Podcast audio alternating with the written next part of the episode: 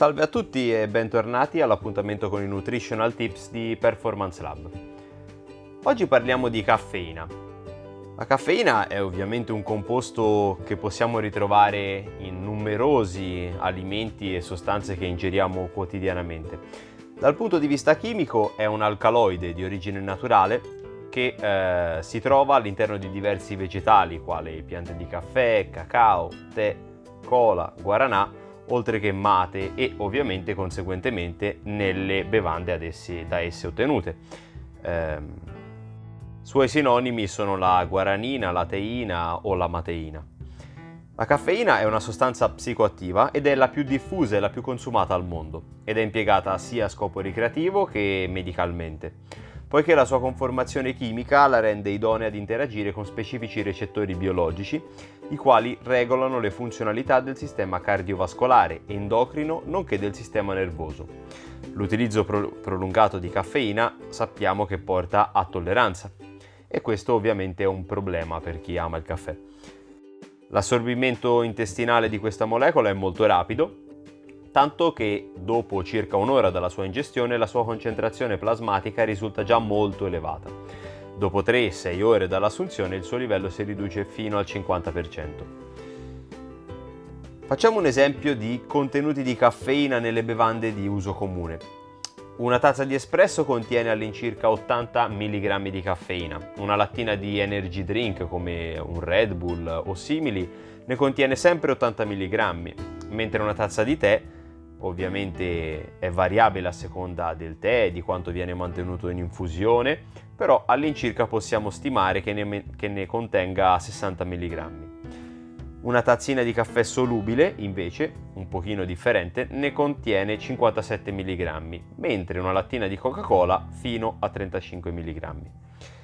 La caffeina, grazie alla sua azione di antagonista nei confronti dei recettori dell'adenosina, favorisce il rilascio di due ormoni, chiamati adrenalina e noradrenalina, o noti come catecolamine, le quali favoriscono l'incremento di dispendio calorico. In particolare vi sono studi che hanno dimostrato come 500 mg di creatina, l'equivalente di circa 5 o 6 caffè, sono in grado di aumentare il metabolismo basale fino al 10-15%, che corrispondono all'incirca a 100-500 calorie in più al giorno. Questo effetto però è riscontrabile in acuto, mentre in cronico ehm, succede l'opposto, ossia si avranno degli adattamenti che vanno a mitigare, annullare o addirittura downregolare questo effetto. Inoltre, la creatina favorisce l'aumento della frequenza cardiaca, della pressione arteriosa, della ventilazione, aumentando così l'ossigenazione del sangue, dell'afflusso di sangue ai muscoli ed una diminuzione dell'afflusso di sangue a pelle ed organi interni, oltre che al risparmio dei depositi di glicogeno attivando maggiormente le scorte lipidiche, soprattutto in individui con metabolismo con impronta prevalentemente glucidica. Inoltre, la caffeina è un inibitore della fosfodiesterasi che converte il CAMP, che è il secondo messaggero per l'azione dell'adrenalina, nella sua forma aciclica AMP e favorisce pertanto uh, il prolungamento dell'effetto delle catecolamine e di altre chimicamente simili, di altre sostanze chimicamente simili come l'anfetamina, le metanfetamine e il metilfenidato. Attraverso l'ausilio di bioflavonoidi il metabolismo della caffeina può essere manipolato. Ad esempio la quercitina è in grado di prolungarne l'emivita, la carnitina è un composto molto comune, ritrovato in numerosi integratori, soprattutto i cosiddetti pre-workout. Infatti, se assunta circa un'ora dalla competizione, anche a dosi moderate, circa 200-400 mg, è in grado di aumentare l'attenzione, la concentrazione e la resistenza. Essendo il suo effetto stimolante molto soggettivo, si consiglia di sperimentarne l'utilizzo in allenamento prima di assumerlo in gara ed è importante prevenire gli effetti diuretici della sostanza con un'idratazione ottimale. L'utilizzo di caffeina in maniera massiva e cronica è però da limitare, in quanto è possibile riscontrare degli effetti collaterali anche gravi, ovviamente ad alte dosi. Innanzitutto crea dipendenza se assunta in maniera cronica ed eccessiva. Un'overdose da caffeina, che è molto rara e eh, dipendente da quantità superiori al grammo quotidiano, causa una sovrastimolazione del sistema nervoso centrale, cui sintomi sono comparabili ai sintomi da overdose di altri farmaci stimolanti.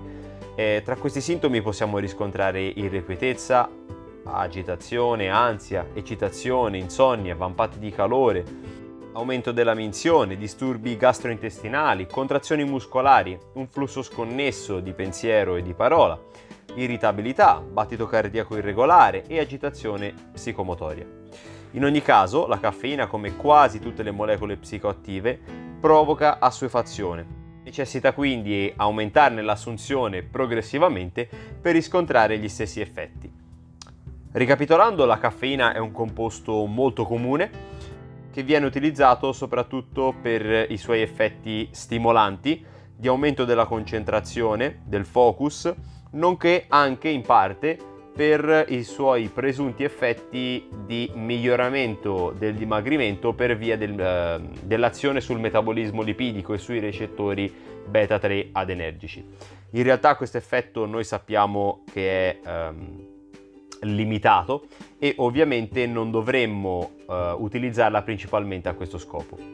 Eh, in ogni caso, se dovessimo dare delle tips sulle dosi giornaliere raccomandate, eh, potremmo pensare di attestarci su una dose di 200-400 mg eh, in forma anidra in tablet piuttosto che in polvere.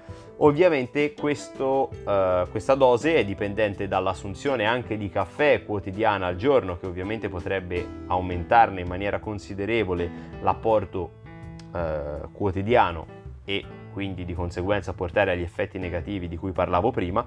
Um, nonché ovviamente alla, soggettivi- alla soggettività e quindi alla tolleranza individuale che può variare ehm, in maniera molto importante da individuo e individuo.